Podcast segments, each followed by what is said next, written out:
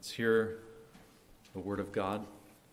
Proverbs chapter 4, beginning in verse 10. Hear, my son, and accept my words, that the years of your life may be many. I have taught you the way of wisdom. I have led you in the paths of uprightness. When you walk, your step will not be hampered, and if you run, you will not stumble. Keep hold of instruction. Do not let go. Guard her, for she is your life. Do not enter the path of the wicked, and do not walk in the way of the evil. Avoid it. Do not go on it. Turn away from it and pass on. For they cannot sleep unless they have done wrong. They are robbed of sleep unless they have made someone stumble. For they eat the bread of wickedness and drink the wine of violence. But the path of the righteous is like the light of dawn, which shines brighter and brighter until full day. The way of the wicked is like deep darkness. They do not know over what they stumble. My son, be attentive to my words, incline your ear to my sayings. Let them not escape from your sight, keep them within your heart for they are life to those who find them and healing to all their flesh. Keep your heart with all vigilance, for from it, from it flow the springs of life. Put away from you crooked speech, and put devious talk far from you. Let your eyes look directly forward, and your gaze be straight before you. Ponder the path of your feet then all your ways will be sure. Do not swerve to the right or to the left. Turn your foot away from evil. This is God's holy word. Let's pray together.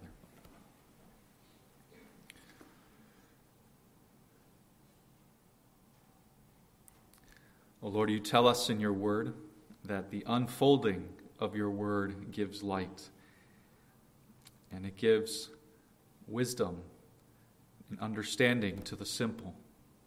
And so, God, we pray that by your Spirit you would give us light, that you would help us to unfold your word, to open it up, and to explain it. Help us to know what it means and what it means for us. We pray that you would give us more and more light, more than we already have, because we need you. we do not depend on ourselves in this time. Uh, we need your spiritual wisdom that is spiritually discerned. And so we ask again that you would give us your spirit. We pray that you would give us your spirit through the Savior who is risen, Jesus Christ. Amen.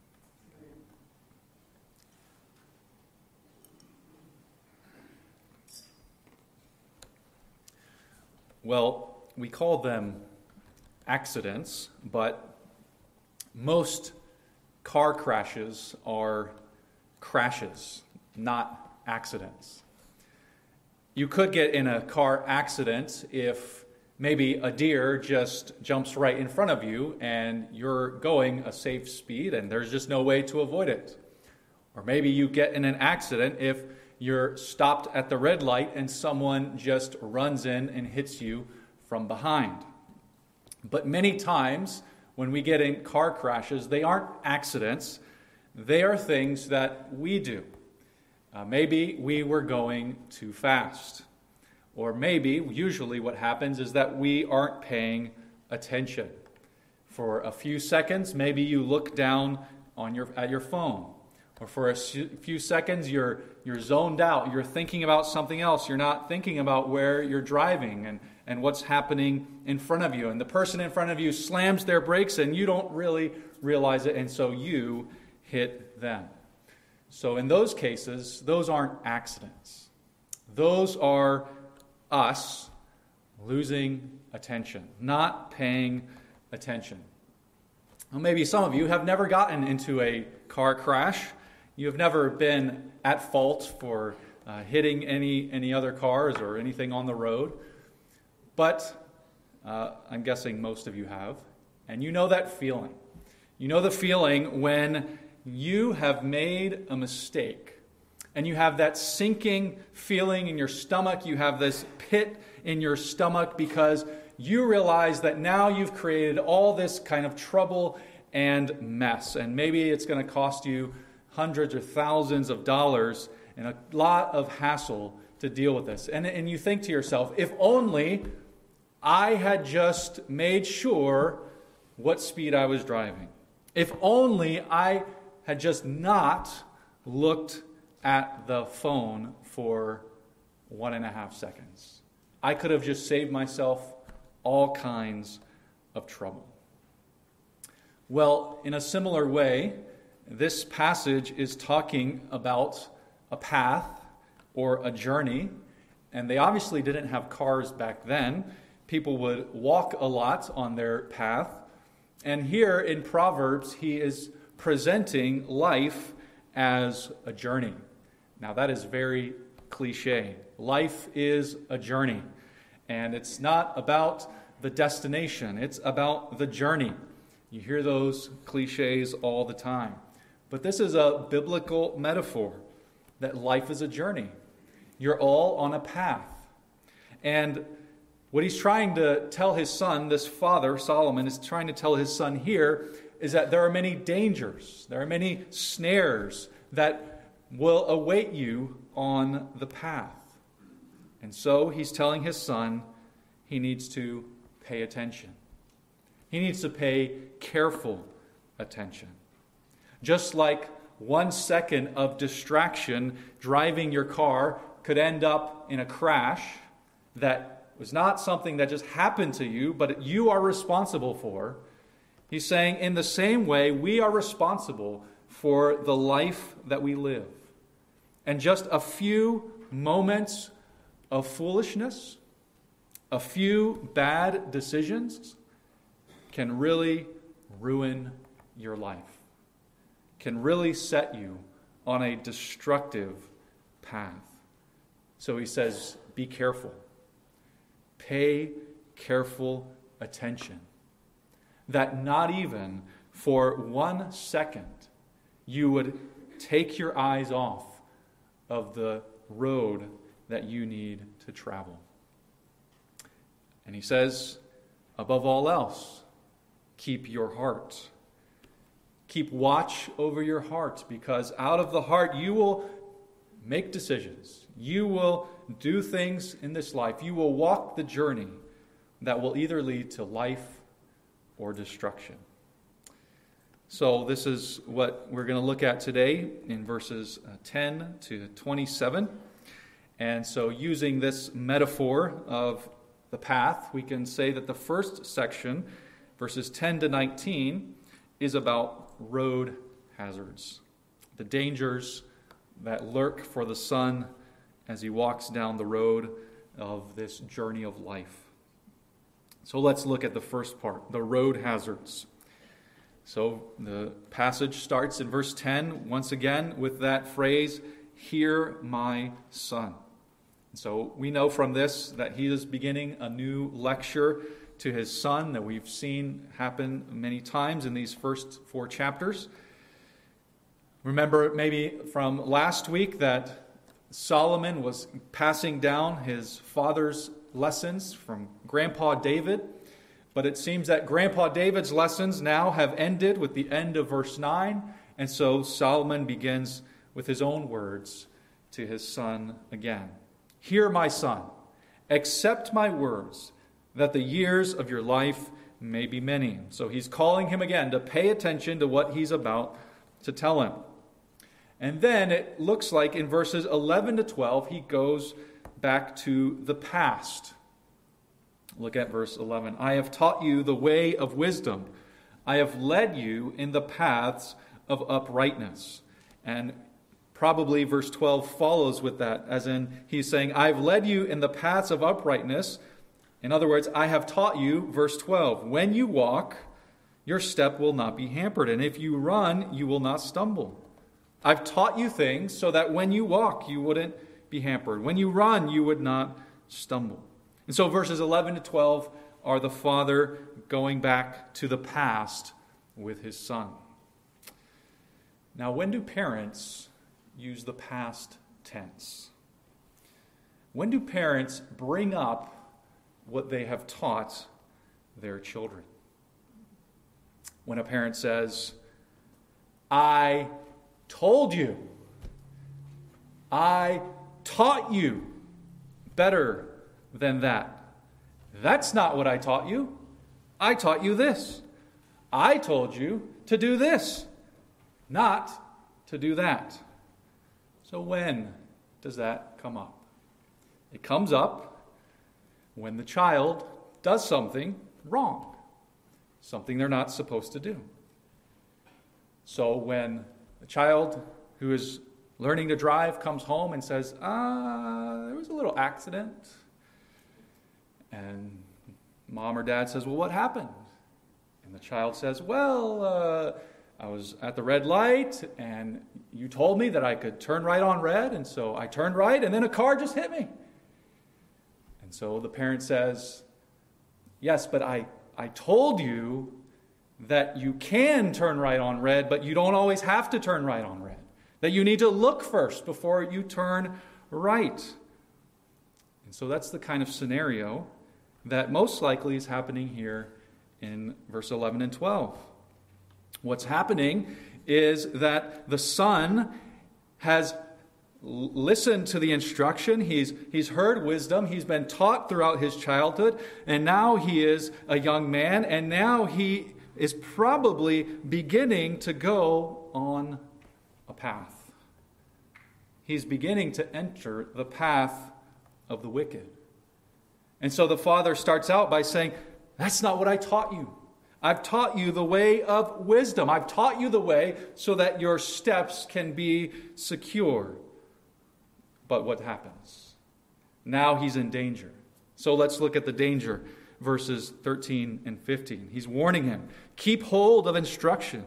Do not let go. Guard her, for she is your life. Do not enter the path of the wicked. Do not walk in the way of the evil. Avoid it. Do not go on it. Turn away from it and pass on. So, at least he can see that his son is probably about to, if maybe he hasn't stepped the foot down that path, he is about to go down that path. And he's saying, avoid it, turn away. You're, you're at the crossroads. Don't walk down that path. Probably because the son, there's something in him that is thinking about it, wanting to go down the path. And you can see, I mean, it doesn't really come across on, on a written page here, but, but you, can, you can see the urgency. Keep hold of this. Keep it. This is what you say when someone is about to throw something in the trash. You say, No, no, no, don't throw that away. Keep that. And when something, someone is about to walk down a, a dangerous path, you say, No, no, no, no, don't go down there. It's dangerous. Avoid that path. That's the urgency of the Father to his Son. So here's the temptation, here's the danger. The danger is curiosity. A young man has grown up with a father who's taught him wisdom, who's taught him the commandments of God. Children, we could say in our day, children grow up in church. Children are taught to, to know God and follow God and love God. They know right and wrong. But see, there's always the temptation of, well, I just want to try it myself. I just want to see if, if those things that my parents were warning me about, if they're really as bad as they say they are. How could they really know? How, how could I really know if I should avoid that, that danger if I haven't really tried it yet? So maybe let me just try it, let me, let me do it, and, and then I can decide if it's good for me or bad for me. That's the temptation of curiosity, novelty, wanting to try sin that you've never tried before because your parents, as good parents, they want to protect you. They want to keep you from sin. but they can't keep you forever from all temptations. You will grow up. You will leave your home. You will be an adult. You will have to make your own decisions. And so you need to listen to the warnings. Avoid the path of the wicked. You don't even have to go down the path. No, you don't need to try it just to see if it's bad. Don't enter. Don't step a foot on that path. So he warns him, and then he, to continue to warn, he warns them about the addictive behavior of the sin. Verses 16 and 17, he says, For they cannot sleep unless they have done wrong, the wicked. They are robbed of sleep unless they have made someone stumble. For they eat the bread of wickedness and drink the wine of violence. I don't think that here he is telling him, hey, if you walk down the wicked path, there are bad people who are going to jump you and they're going to kill you and they're going to hurt you. Now, I think he's talking about you. If you walk down this path, you are going to be like one of these people. You're going to join the crowd, you're going to join the gang. The crowd is addicted to sin, they can't sleep unless they have done wrong. They are robbed of sleep, he says, until they rob somebody else. They just love to think about sin. They eat the bread of wickedness. They, they live off of this. They drink the wine of violence, this picture of crushed grapes as a picture of crushed people whose blood is dripping. And yet, this is what gives life. This is the drink of the wicked. They, they love to hurt people. Now, we can apply this to sinners who are murderers and thieves and people who make it their lives to just always be criminals. Uh, but I think this is a more general point about the addictive nature of sin, how sin consumes you. And the thing about saying that you're going to step one foot on the path is that you don't realize the, the danger and the lure of sin once you step on the path. Once you sin, as Eve was, as her eyes were opened, it, it just gives you more and more of a craving for sin. Once you sin, you just have more ideas and thoughts about that sin. And so it's not like you're just going to stop with one thing or one time. No, it keeps you awake thinking about sin. It becomes your life, it's what you live off of.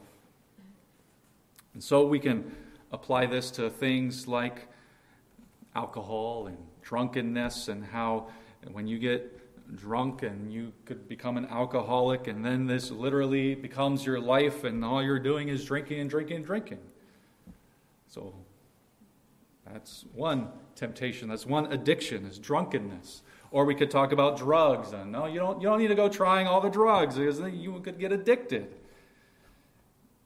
But we can talk about lots of other things too pride, the addictiveness of pride and, and thinking about yourself, and lust.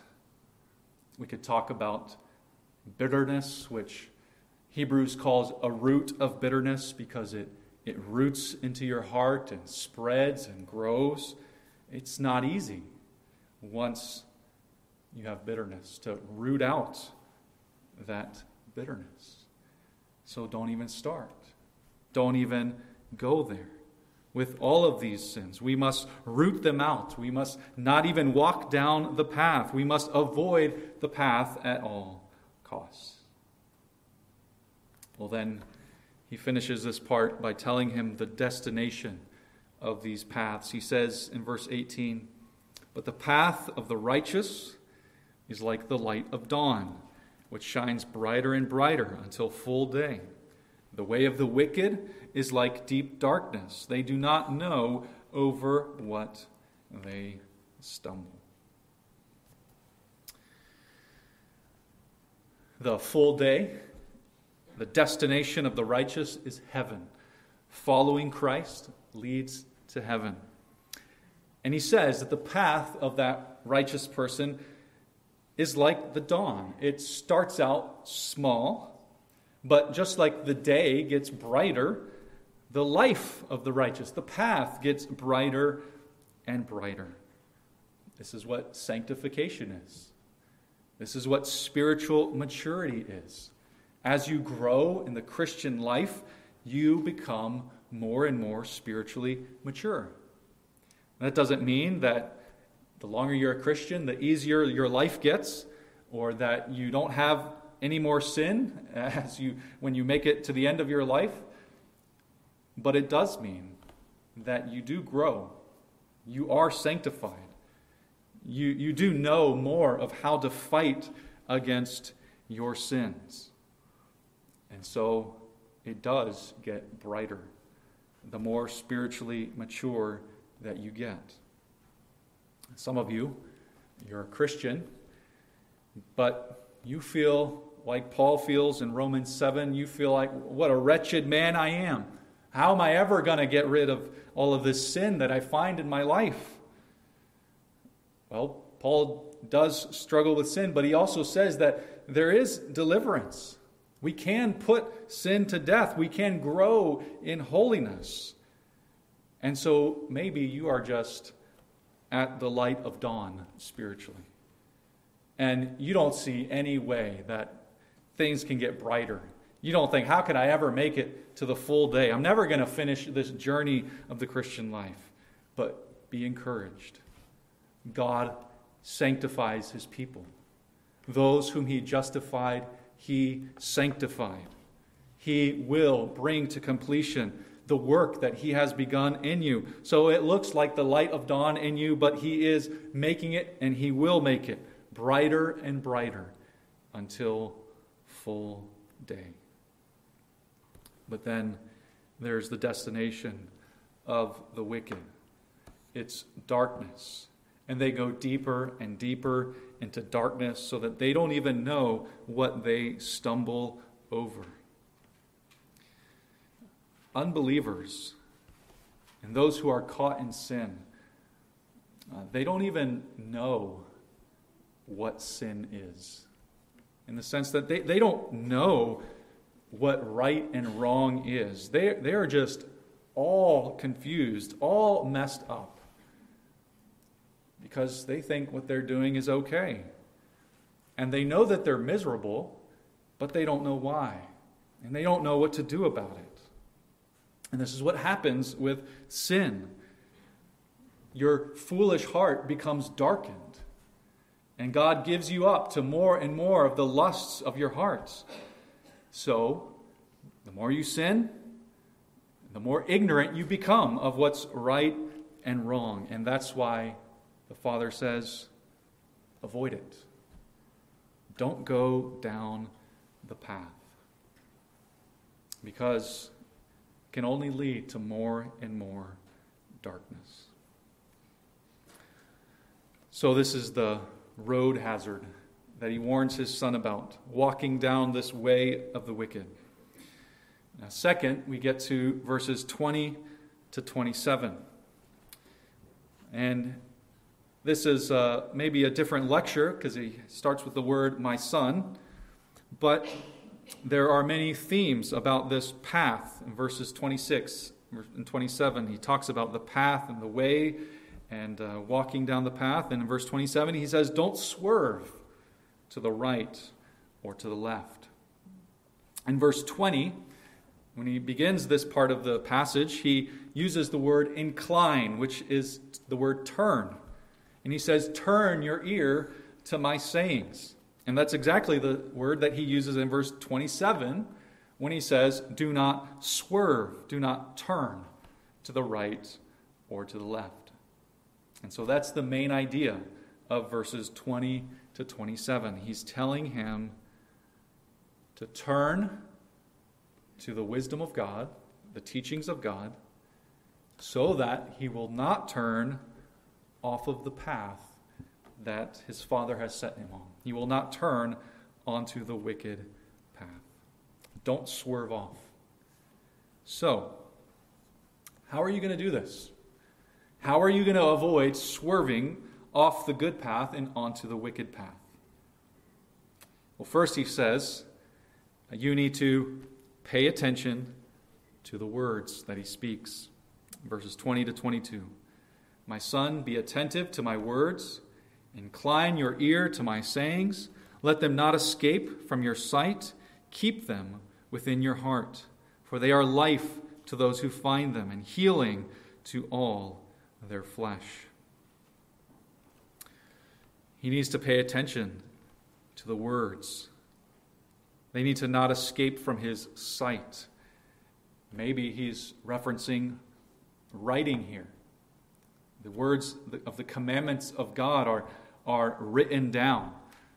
Like you may know in Deuteronomy 6, how he says, Put these things on the doorposts of your house, write them. And Orthodox Jews, they have the the, the writing of Deuteronomy 6 literally written down and wrapped around their arm, and they literally will have it uh, on a little scroll at, at, the entrance of the door of their house, and some of them will have the little thing on the front of their caps, the tablet between their eyes. And so, uh, at, at some point, they were literally writing down the commands of God, they were writing down Scripture. And so, in a literal sense, he's saying, don't let the Word of God escape from your sight. Always be looking at the Word of God. Always be listening to the Word of God. If you do this, it will be life to you. This is how you have life. This is how your flesh will be healed. True life comes through words, seeing and hearing the Word of God. And then he says, Keep it within your heart. Is a picture here of the Ten Commandments that were the ten words that were placed within the heart of the tabernacle, the heart of the temple, the Ark of the Covenant. God's word was at the heart of the tabernacle. God's word needs to be within the heart of the temple of your body. Keep the words of God within your heart. Meditate upon the words. Memorize the words. Always have them in your mind. This is how you have life. In John chapter 6, when the disciples, uh, followers of Jesus, a lot of them abandoned Christ after him talking about eating his flesh. Jesus says to the disciples, Will you abandon me also? And Peter responds, Where else can we go? Only you have the words of life. The words that give life are only found in Jesus Christ. If you do not have the words of Christ, you cannot have life. These words that come from Christ need to be set before your eyes. They need to be coming into your ears, and you need to be paying attention to them, and they need to be kept within your heart because they give life.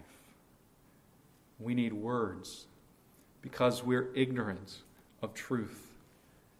We live in a world that denies reality. They deny reality in every way.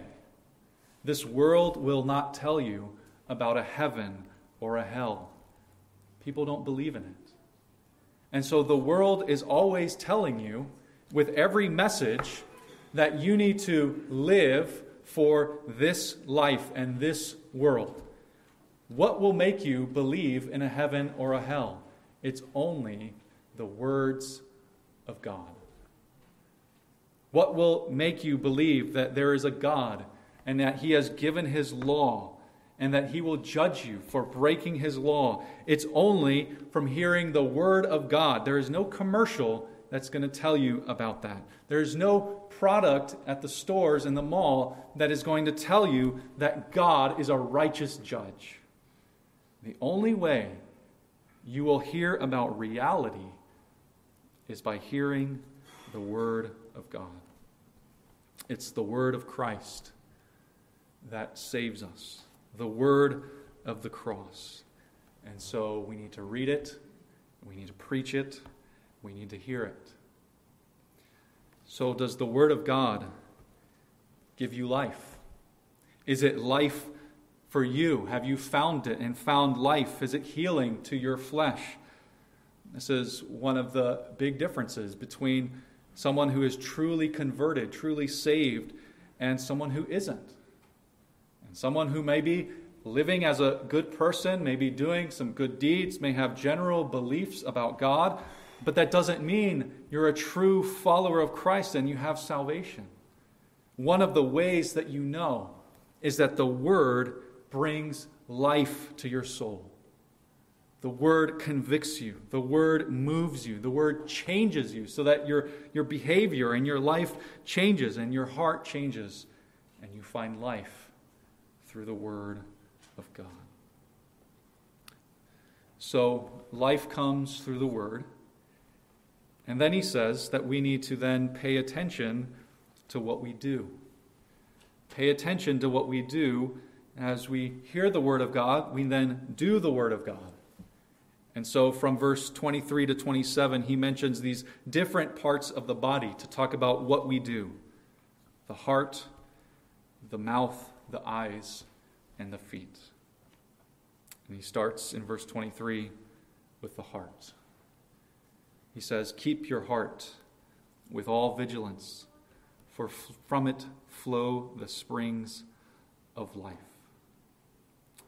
We're going to spend more time on this one than the other ones because this is the one that he says needs the most attention from us.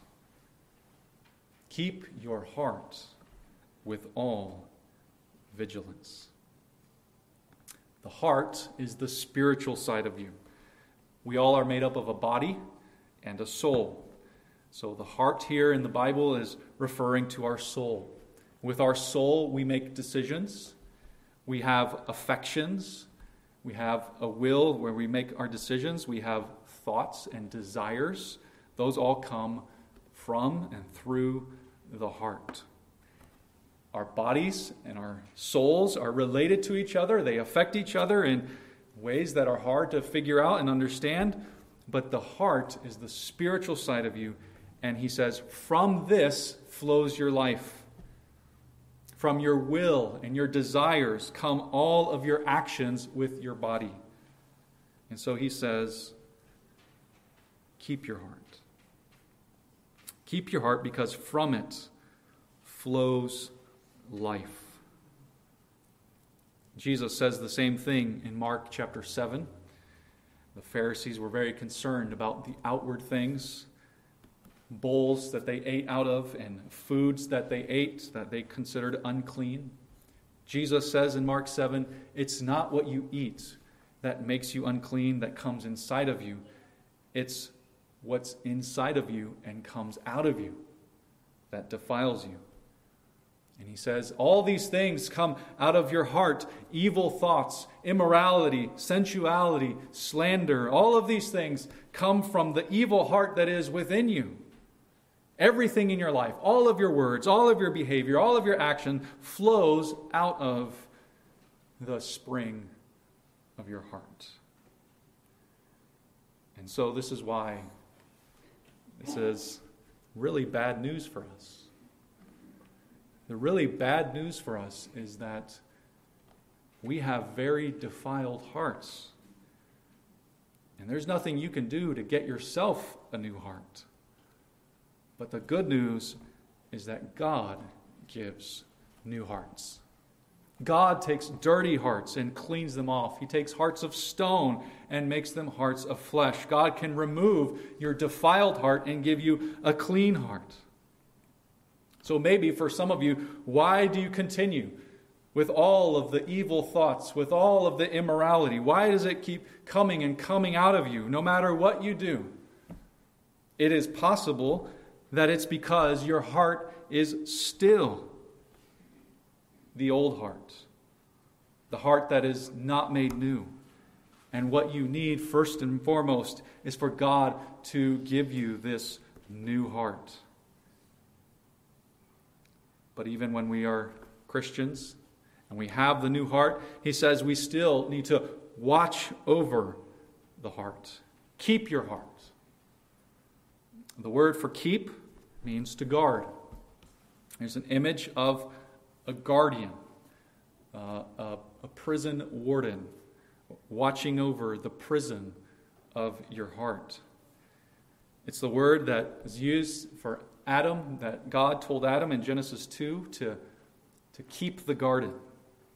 And he wasn't just telling him to plant some flowers, but he was telling him to keep the snakes out of the garden, to guard the garden, to protect the garden from evil influences. But Adam didn't keep the garden.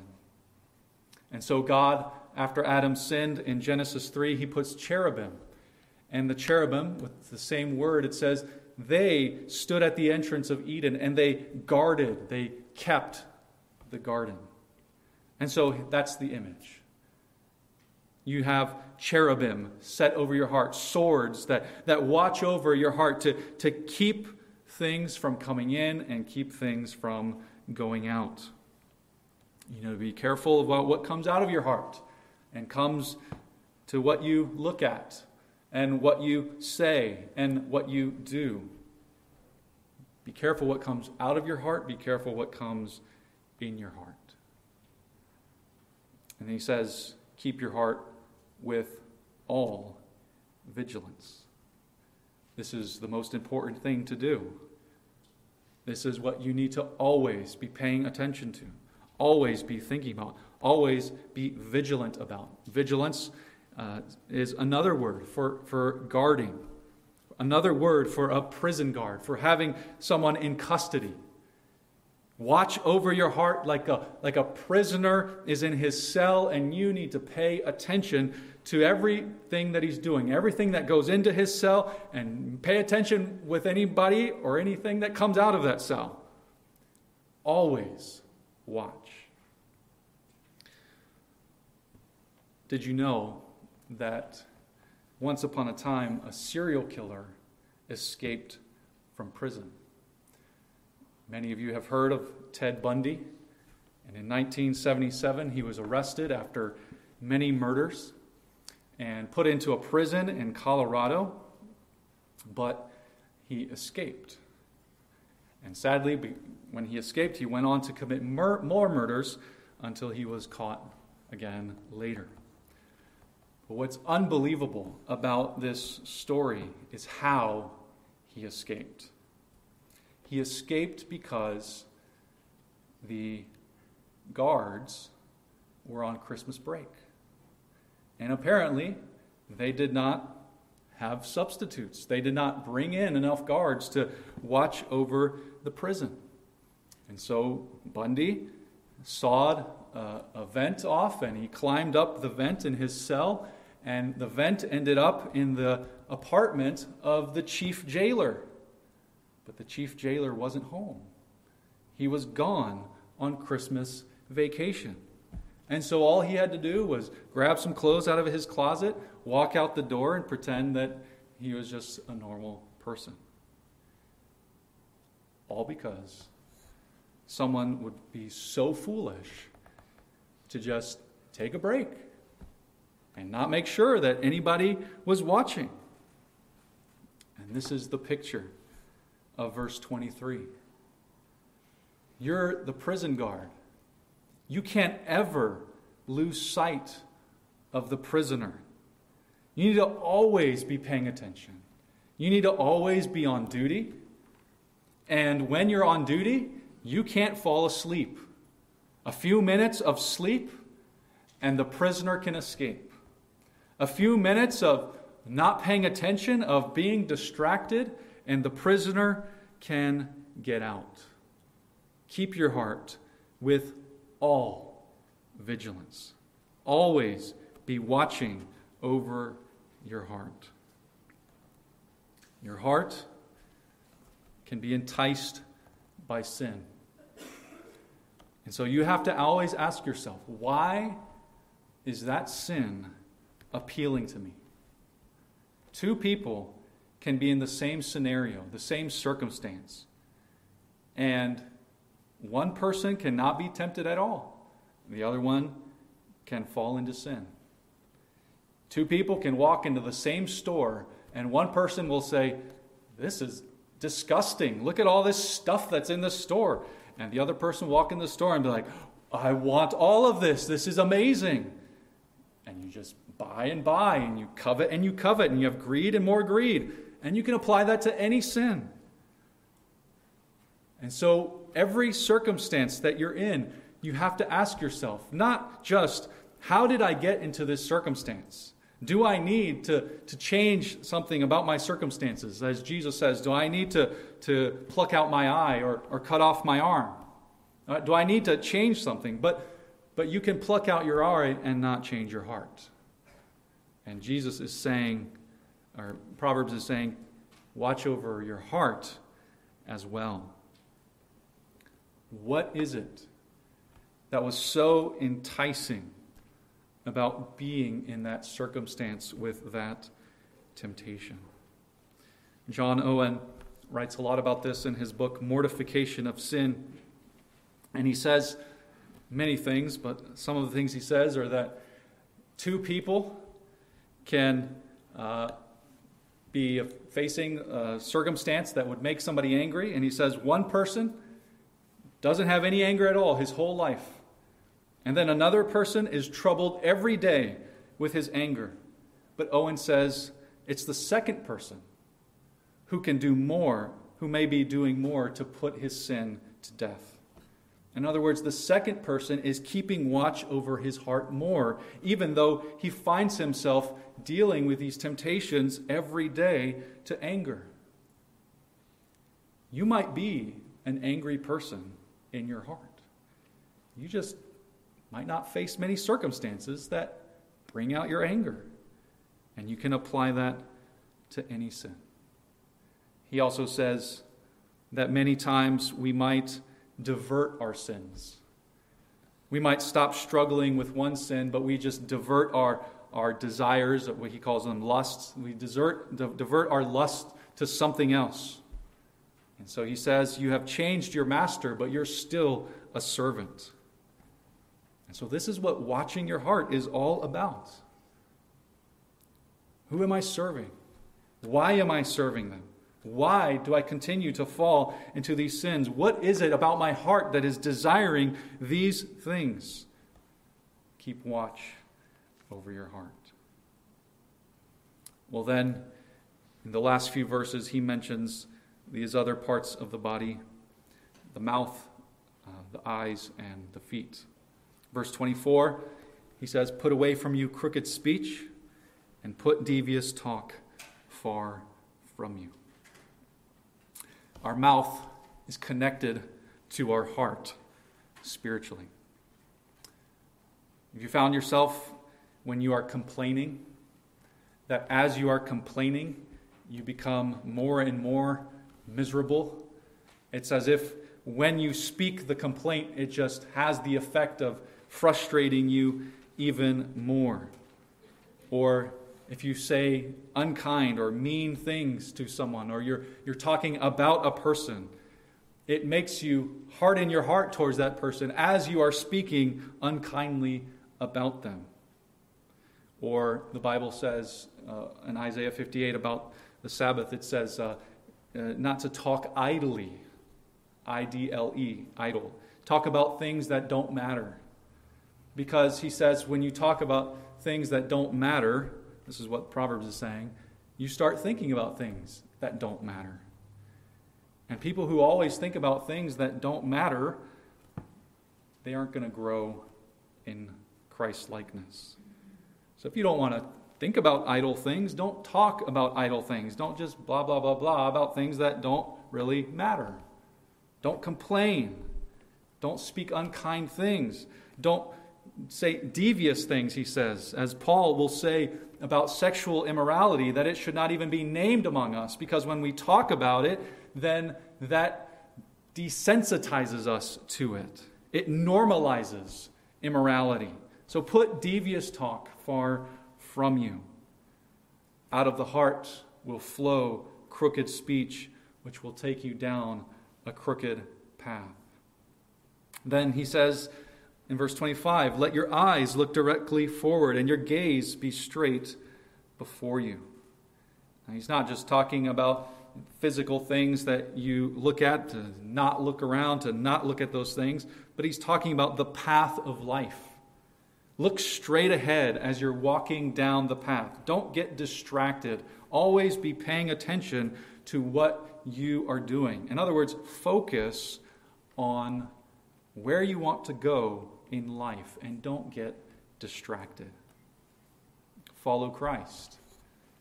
Don't get distracted by the vanities of the world. And then finally, he says in verse 26 Ponder the path of your feet, and all your ways will be sure. Do not swerve to the right or to the left. Turn your foot away from evil. Ponder. Think about what you do before you do it. Life is dangerous. You're on a dangerous journey. So think before you step so that you stay on the right path. So, above all else, guard your hearts. Watch your mouth. Watch what you look at. And watch your feet. Maybe some of you heard the story recently about a self driving car in San Francisco that got stuck in wet cement. Uh, it was driving itself without a person and ended up in a construction zone without realizing it, and then stopped, and then got stuck. And it's a funny example of how far we have to go with these self driving cars. Because no matter how smart you make a computer, in my opinion, I don't think they'll ever be as smart as a human being.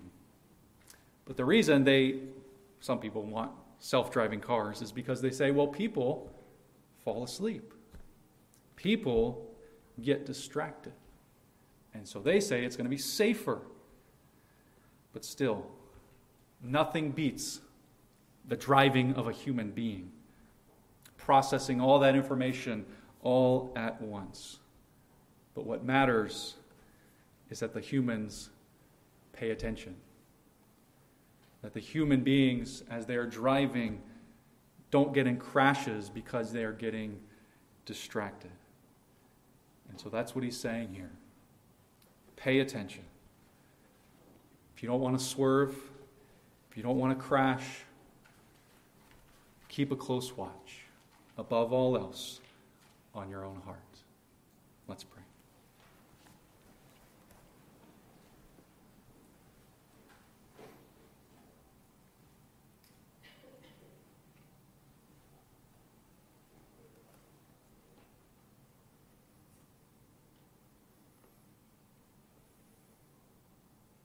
God, we thank you that your word gives life, that your word warns us that through your word you give us new hearts.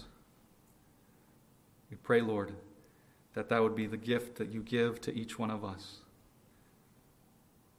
And we thank you that you've also given us of your Holy Spirit, we who are trusting and following Christ. Give us your Spirit to help us to watch over our lives. Above all else, to watch our hearts, that we might be more and more sanctified into the image of Christ Jesus and live for your glory. We pray these things through our Lord and Savior, Jesus Christ.